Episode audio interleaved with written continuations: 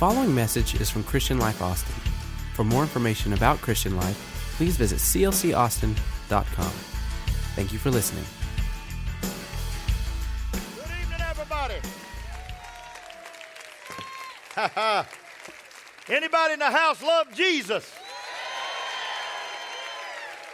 Woo! Lord, I love this Wednesday night crowd. People that go to church on Sunday morning. You know what? They love the church. People that go to church on Wednesday night love Jesus. I love you guys. I, uh, you know, there was a time years ago that I used to walk these aisles. I used to preach in these aisles because it wasn't so crowded.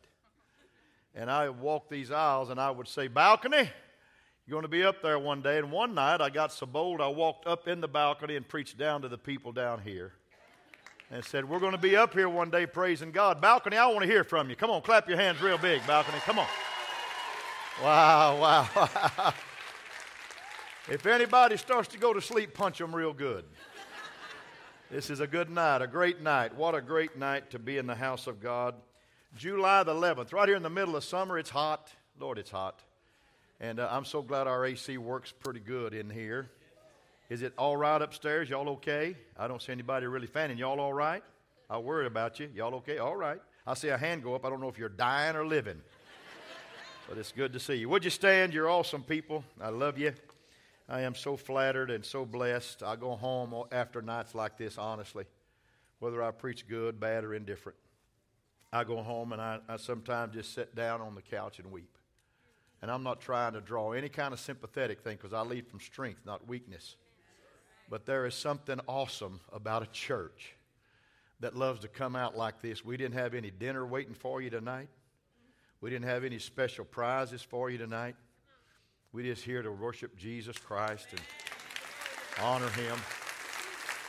And it's a, I'm in awe. I'm in awe of getting to pastor a church like this. And I don't, I don't, I'm not envious of anybody else in America. There's some envious of us, but I'm not envious of anybody because I am blessed to be in South Austin with you precious people. And I made this my I made this my home in 1990, and I'm going to live here until y'all ship me out of here. And it's not going to be while I'm alive. I'm going to be gone, but I'm going to be around a long time. So God's, prom- God's promised me about 110. You know what I'm going to do tonight? I'm going to do something a little bit special tonight, right here in the middle of summer. I'm going to cast vision tonight. I'm going to cast some vision at this church. We're going to, we're going to read after a while from Proverbs 29 and 18, and we're going to use Joshua 6 and 2 as our reference scriptures. But everybody say, cast vision. And we're going to talk about it. Sometimes, sometimes it's easy to have a pioneer vision when you have smallness and you have a little church and you don't have a lot of people. But when you start growing, do you still have vision? Do you still have vision? I'd like to ask are there any dreamers still in the house tonight? Are there any dreamers? Is there anybody that still believes God can? And He will. Because He wants to. He's that kind of God. Turn to somebody and say, I want to help the pastor. And you may be seated. God bless. Let me talk to you a little while.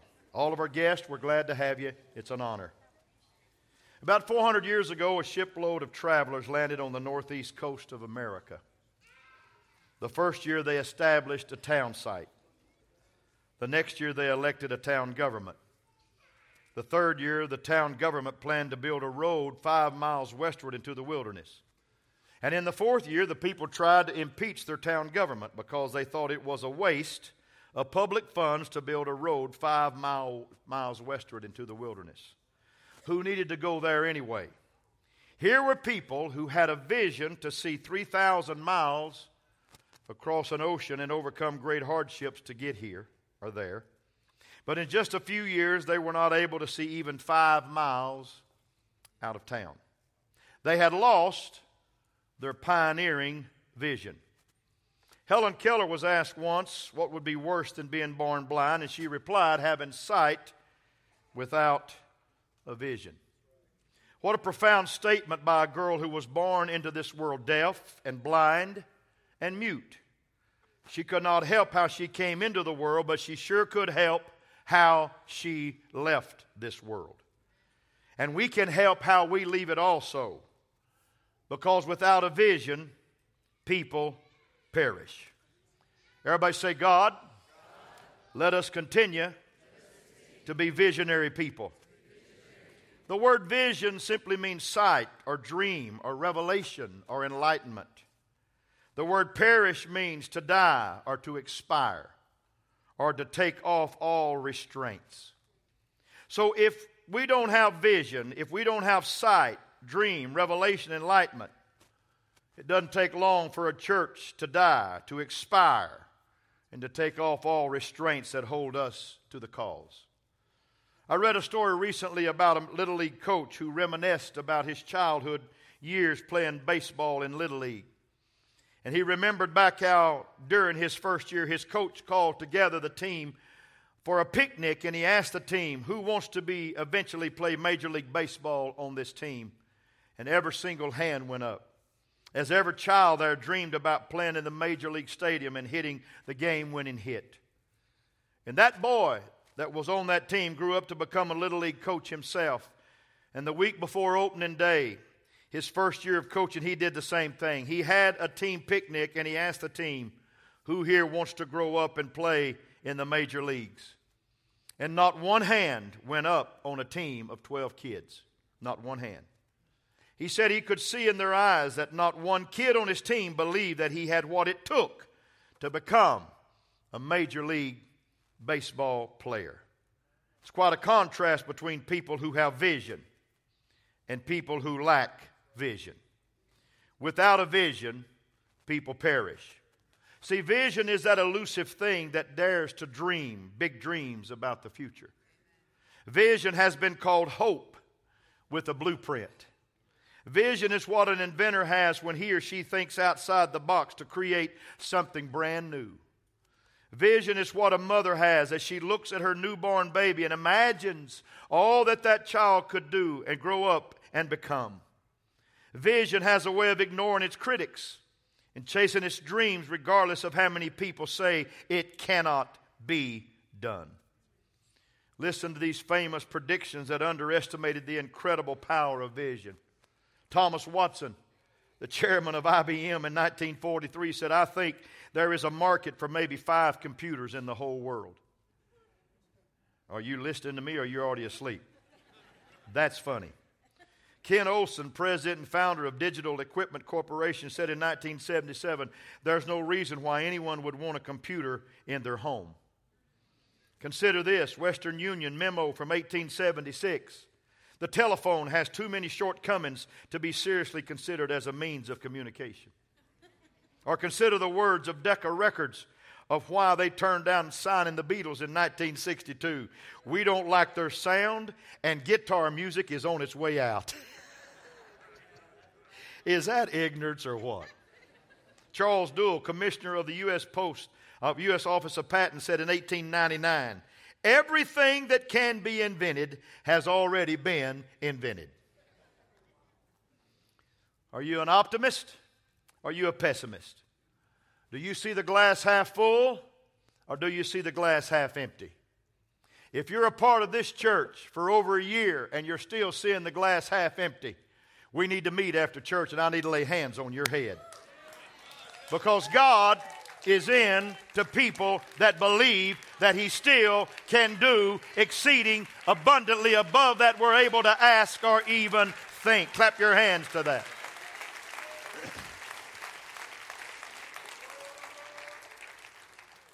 The fifth grade Sunday school class was asked to go home and count the stars in the sky as part of their next Sunday school lesson. And they came back with various numbers. One kid said, I counted a hundred. Another said, I counted a thousand. One said, I counted a million. The teacher kind of looked at that kid like, Boy, you stayed out there a while. and finally, a little teacher asked a little boy who had said nothing, How many stars did you count? He said, Three. The teacher asked him how you only had three. He said, I guess because we have such a small backyard. I read about a schoolboy who brought home his report card and it was heavy with poor grades. And his dad said, What do you have to say about this? One thing for sure, the boy replied Dad, you can be proud of this. You know I haven't been cheating.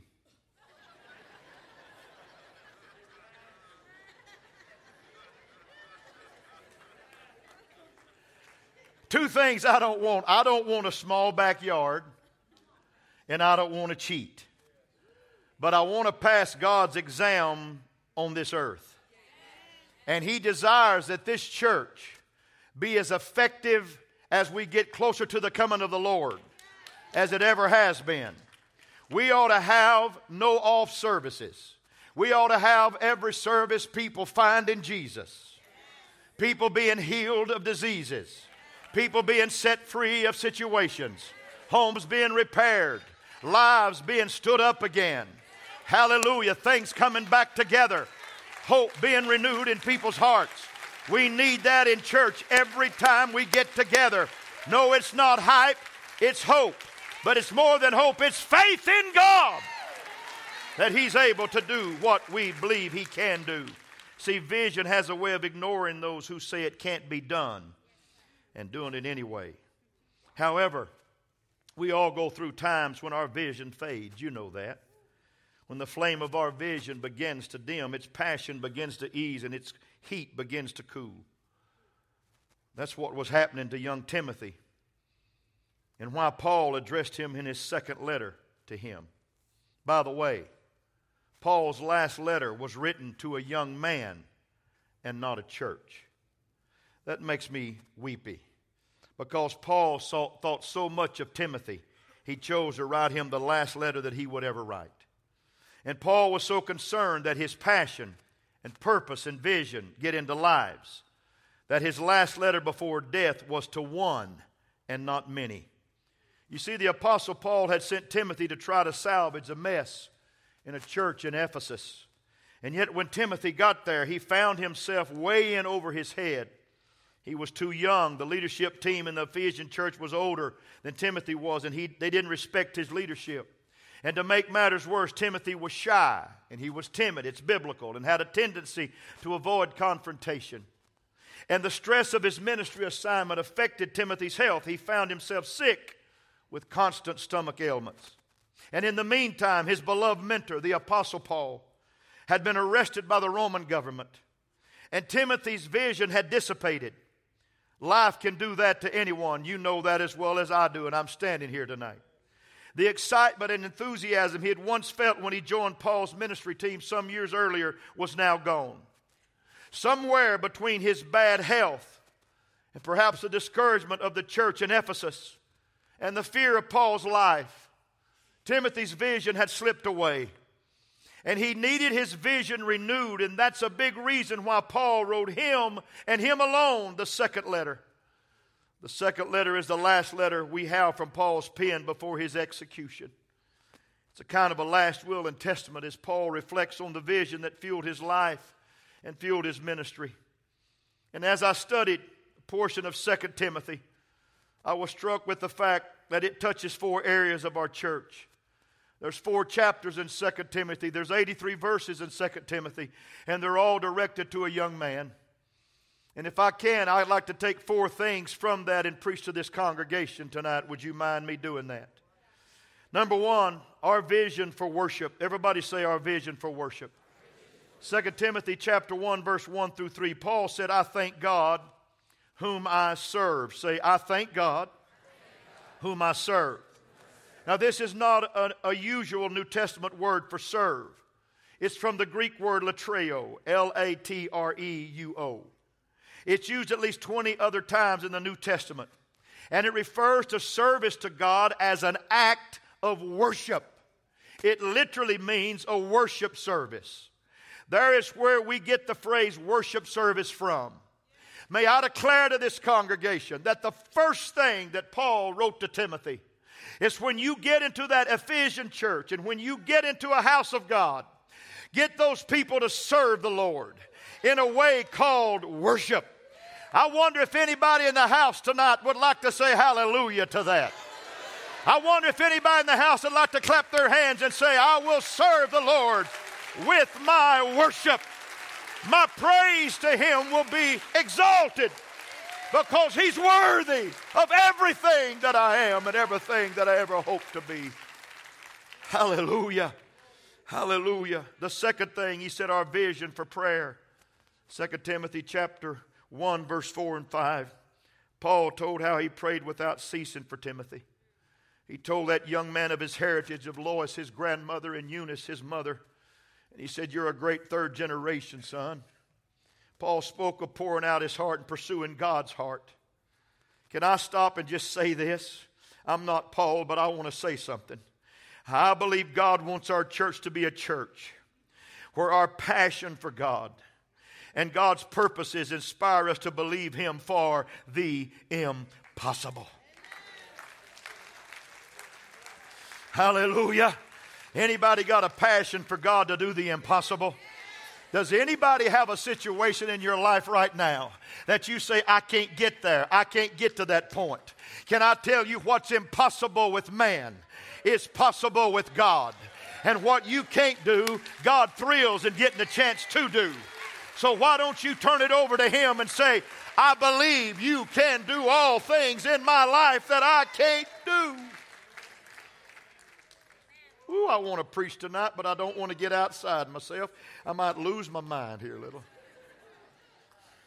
The third thing, not only our vision for worship and our, our vision for prayer, but our vision for service. 2 Timothy 1, verse 6 and 7, we renew our vision for service by using the gifts God has given us. God had given Timothy all the equipment he needed to be an effective servant. But the fire of God's gift in Timothy's life was going out. It'd become like a fire in the fireplace with no new wood that had been added for a long time, and the flame wasn't burning anymore. Instead, there was a glowing ember that was gradually losing its heat. And in verse 6, Paul encourages Timothy to fan the flame. Everybody say, fan the flame. He was saying, simply throw another log on the fire, son, of your gifts so it would once again burn brightly and with intensity. The way we fan the flame of our spiritual gifts is by using them. Can I tell you that Saturday, this church is going to be a flame of fire in Austin, Texas? And on Sunday, we're going to walk in this church and we're going to be so excited about what God allowed us to do on Saturday that this place is going to have worship, we're going to have prayer, we're going to have things that we've never dreamed of in our life because God is just antsy to bless this church like we've never felt in our life. Paul said in verse 7 that God has not given us a spirit of fear but power and love and a sound mind. He was saying, Stop being timid. Stand up and be counted because you are a child of God and you matter in the kingdom of God. Clap your hands real big. That's good stuff. And the fourth thing, he said, our vision for outreach. 1 Timothy, 2 Timothy 1 and 8, by testifying about Jesus. Folks, I've dreamed of our church being attended by hundreds of unchurched people each week. This is my dream. And if I'm if I'm sleeping, please don't wake me tonight. I met probably 10 brand new people that walked in our church tonight. Can I say, not only did I see you on the porch and you told me your name, thank you. But I also want you to know that I'm happy that you're in the house of God tonight. And I'm happy you're here. And I know that you're in the process of discovering an awesome relationship with Jesus Christ. I want to thank all of our Bible teachers that give lessons. I want to thank all the phone callers to the unchurched. I want to thank you for checking on the shut ins, care pastors, and people, other people. I want to thank you for visiting hospitals. I want to thank you for every card ministry. I've got an 87 year old, my girl Friday, that works with me on Fridays. And she sends out birthday cards every week to people. You ever got a birthday card from this church? Come on, lift your hand up. You know why you get that? Because somebody 87 years old say, I still matter in the kingdom of God. If an 87 year old can say that, can a 47 year old say that? Can a 27 year old say that? Hey, don't let some 87 year old person outwork you in the kingdom of God. Get yourself involved in what God's doing. Let's build a church for the kingdom of God. On Sunday, on Sunday, on Sunday, you know we're building a new building. You know we're expanding. We're going from 800 seats to 1,700 seats. You know that. And I'm so excited about it. We're going to break ground probably next August. Uh, this August. But, but a, a, gentleman came to us last week and he walked in our office. They wanted to see Patty before they left. They're friends of ours. And he said, Pastor, I want to tell you, it's not the building that you're going to build that's going to mean this church's purpose.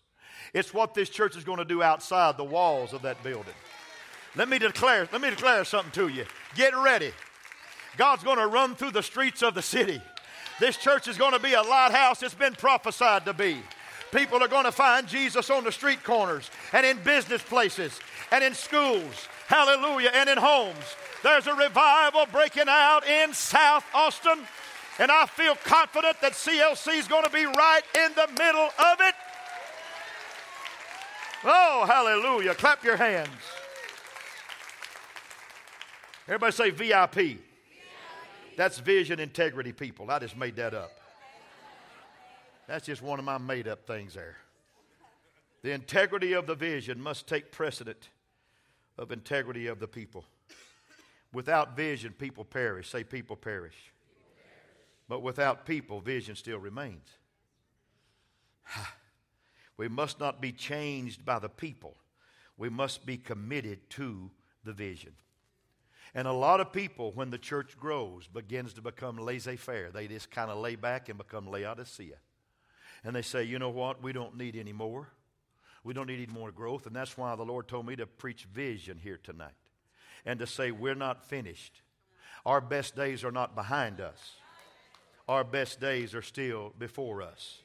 Hallelujah. And the disparity between vision and the status quo sometimes creates tension like a rubber band that's been stretched. And I'm going to put it on the screen. Often we're tempted to let this tension pull the vision down to the status quo. To soften the vision, to make it more palatable to the way, of th- to the way things are. But instead, we should let the tension pull the way things are closer to the vision creating the necessary change in our life needed to pull us toward what God has for us. Don't let status quo pull the vision down, let the vision pull status quo up. Amen. Amen.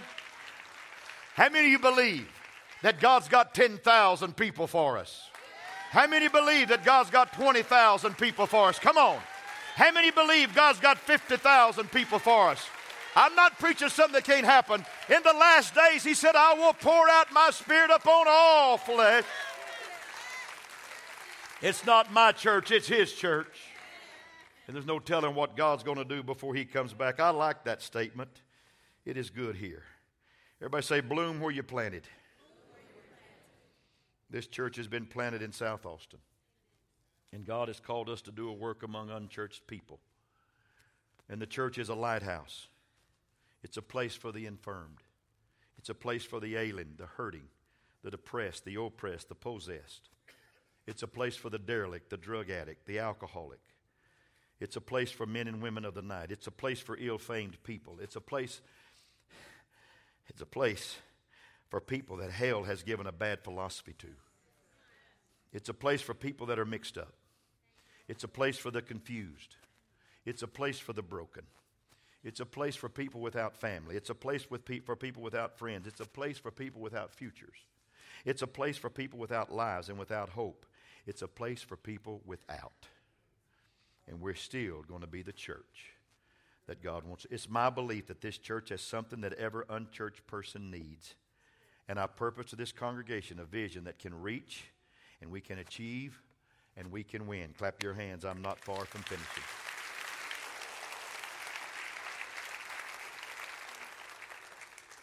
Everybody say, vision is a faith to believe.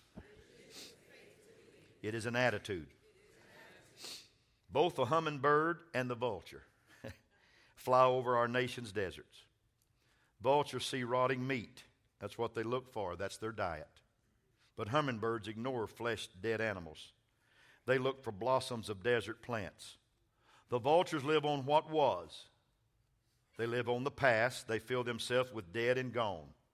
But hummingbirds live on what is. They seek new life. They fill themselves with freshness and life. Each bird finds what it's looking for. You know what? We all do too. We need the right attitude. Vision is the courage to do, it's action. Not only is it attitude, but it's action. As long as I see it, it's between me and God. As long as I have the right attitude, it's between me and God. When it comes to putting it into action, it involves other people. May I involve this church tonight? There's an old boy that rode back to Jezreel one day in a chariot, and he drove furiously. And a lot of people came toward him, and Jehu took them out. But one man came to him, and he asked him, Is your heart right? Is your heart with me? And he said, My heart is right. He said, If your heart is right, give me your hand and get in my chariot see my zeal for the Lord. On this Wednesday night, I would like to ask the congregation, or you want to go, you want to go with us and see the greatest revival this church has ever had? Do you believe that we can do that? It's not emotion time, it's put up time. Come on, it's time to say, My heart is with the church. Come on, give the church your hand. Put your hand out, say, My hand is with the church. I want to be a part of what God is doing at Christian Life Church. Come on, clap them real big. Clap them real big.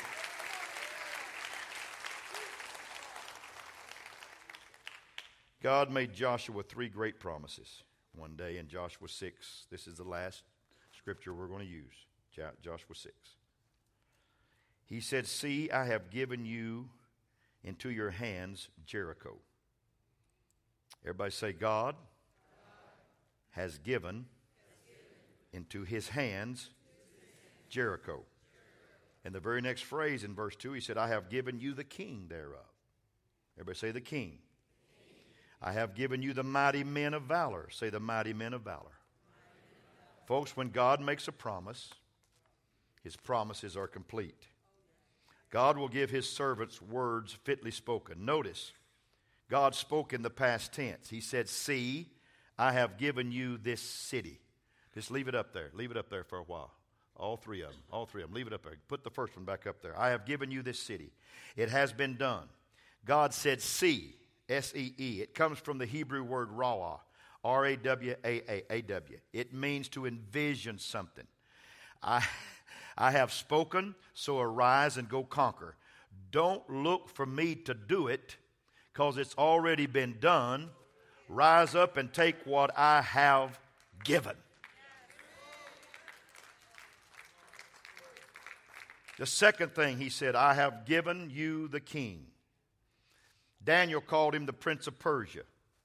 The world has crowned him king of this world. But God has given us victory over Satan's kingdom. We have dominion. There's not a power that can stop this church because it's not our church, it's His church. Upon this rock, He said, I'll build my church. This is not Rex's church, it's not your church, it's His church and the gates of hell shall not prevail against it. I have given you victory over the king. And then he said, I have given you mighty men of valor. God has given us mighty men and women. And let me preach right now. Here's some vision. And there are people still out there that are going to be a part of this glorious church. They just don't know it yet.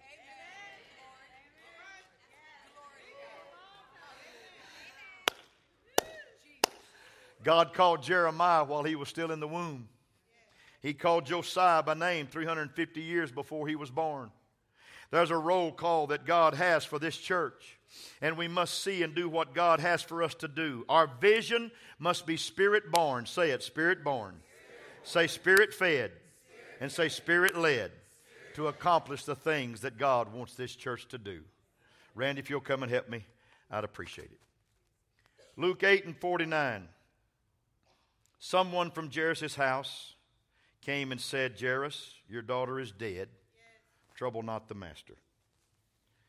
But in Luke 8 and 50, Jesus heard it. He answered him, saying, Fear not. Everybody say, Believe only. Believe only. And she shall be made whole.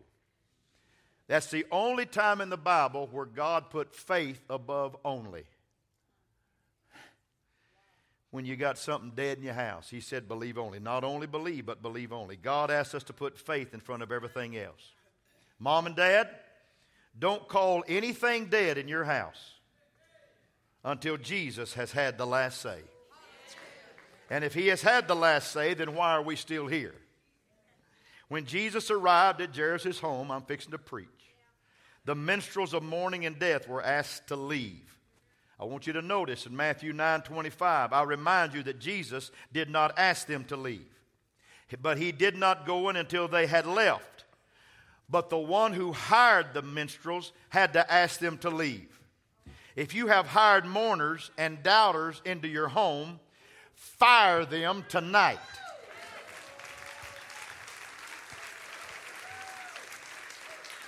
Let Jesus raise up the youthfulness in your home that can believe God for anything because everything is possible with God.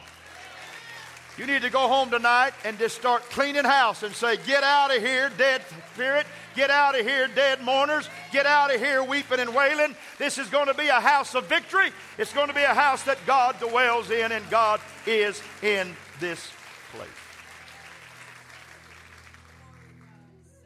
God is into the anything business. He can do anything, anywhere, for anyone, anytime. I can't quit without talking about Bruce Lee. I love Bruce Lee. He had a fighting style like no other because he developed it himself. And the main part of his fighting style was he aimed six inches beyond his target. What a concept for Christians. It's time to quit coming up short with your blows. Go for it. Let's reach our target for this generation. God has been impressing not only me as pastor, but leaders in this congregation. I, I, I, don't remember a time when more of my leaders of the congregation have been coming to me and say, Pastor, we're not going to get that church built quick enough. It's not going to happen quick enough. God's moving. One man came to me the other day and said, Pastor, people are starting to walk up to me and said, wherever you go to church, I'm going to be with you on Sunday. You don't have to, you don't have, you, all got to do is just, just go. Just go, just go tell people how good God is in your life. And when everybody else starts cursing, just smile. When everybody else is throwing a cool one back, get you a Diet Pepsi. You know what I'm saying? Because after a while, they're going to say, wow, that guy is drinking something that I ain't drinking. He's got a hold of something I don't have a hold of. That woman's got something I don't have a hold of. And I promise you, you'll look around and there'll be a whole family coming in behind you and say, Hey, it's us, it's us. Because God is in to the saving business. Matthew 18, 19 says, Again I say unto you that if two of you shall agree on earth as touching anything that they shall ask, it shall be done for them of my Father which is in heaven. Andy Stanley said, Life is a journey, and every journey has a destination. Everybody ends up somewhere in life. A few people end up somewhere on purpose. A clear vision, along with the courage to follow through dramatically, increases your chances of coming to the end of your life looking back with a deep satisfaction and thinking, I did it, I made it. I succeeded, I finished well, my life counted. But without a clear vision, odds are you will come to the end of your life and wonder what you could have done and what you should have done. And like so many, you may wonder if your life really mattered at all. See, vision gives significance to the otherwise meaningless details of our lives. It's not always about what we're doing, but rather why we are doing it. I put in my notes, I love this church very much. I do believe this church has a God of heaven on our side. I do believe we have the personal confidence in that God. I do believe God will provide the means, both skillfully and monetarily, to accomplish the goals that we have in our life. I cannot tell you how I need people to commit as never before. I need people who are half in and half out to step in all the way.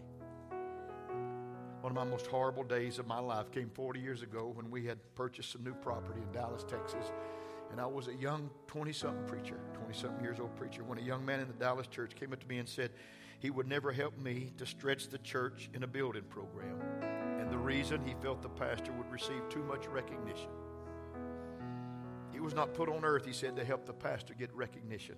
He was placed here to give the Lord his recognition. Can I tell you, I'm past 65. It ain't none of your business if you don't know how much I'm past 65. But people, please hear this, Pastor. It's all about the Lord receiving his just due. And this church leaving a legacy of the fact that we tried to do the best we could with this city. and the God that we serve. I want to meet the Lord and hear Him say, Well done. Well done. Come on, well done. Well done. Stand to your feet. Stand to your feet. You're awesome people. Probably went a few minutes over. Forgive me. No, don't forgive me. Don't forgive me. Hold it against me. The same Todd Beamer that said, Let's roll in 2001. One of his favorite quotes was from Teddy Roosevelt. Teddy Roosevelt said, The credit belongs to the man who is actually in the arena, who strives valiantly, who spends himself for a worthy cause, who at the best knows in the end the triumph of high achievement, and who at the worst, if he falls and fails, at least he fails while daring greatly, so that his place shall never be with those cold and timid souls who knew neither victory nor defeat. Are there any dreamers in the house tonight? Are there any vision casters in the house tonight? Are there any dads and moms that are still promise keepers in the house tonight? Come on. Does anybody still believe that God can and God will make a way to see what we can accomplish in the name of the Lord? I didn't put goals in front of you. I just said that God is able to do exceeding abundantly above that we're able to ask or think according to the power works in us. In 1976, Steve Jobs and Steve Wozniak was in a garage and invented Apple, the Apple products, computer. There was another man with them named Ronald Wayne. And Wayne was the one that put the contract together. You got to get this. And he left almost immediately after the contract was together. And they gave him a check for $800 for his time with them. If he had stayed with the team, his part would be worth $98 billion today. And I know it sounds like I'm just talking about money. But here's what I want to tell you don't leave your vision too soon. Don't leave your purpose on earth too soon. Don't give up on God. You know why? You know why he quit Apple? You know why he quit Apple? Because he hated Steve Jobs. He hated him. There's nobody in this house hates the, the Lord, do they? Come on, everybody loves him, don't you? Don't you love the Lord in this house? Why don't you stay attached to him and see where your vision, your dream will take you? I promise you it'll take you more than just $800 down the road. It'll bless you like never before. So the man kind of got a break in 2011. He kind of got a break, Mr. Wayne did. He put online that he had a the original signature of Jobs and Wozniak and my own signature, he said, on the document. And in 2011, a man came by and offered him $500 for that document, and he sold it to him. And the man took that document that very day and sold it for 1.9 million. Some people just never grasp it. And I don't want to end on a negative. But I don't want I don't want Ronald Wayne's in the house that don't grasp what God's doing in this house. Your marriage can be healed in Jesus' name. Your kids can live for God in Jesus' name. Your job can get better in Jesus' name. Come on, I'm preaching to you right now. Your homes can be a delight in Jesus' name. Your homes can be a little bit of heaven. There is a presence of God in this house right now. Throw your hands in the air and say, I believe it. Come on, I believe it. I receive it. Put it on me, Lord. I see it. I see it happening in my life. I see it happening in my home. I see it happening in my family. I see it happening on my job. I see it happening in my life, in my life, in this lifetime. I'm not going to leave early. I'm not going to quit on you, God. I'm going to hang in there.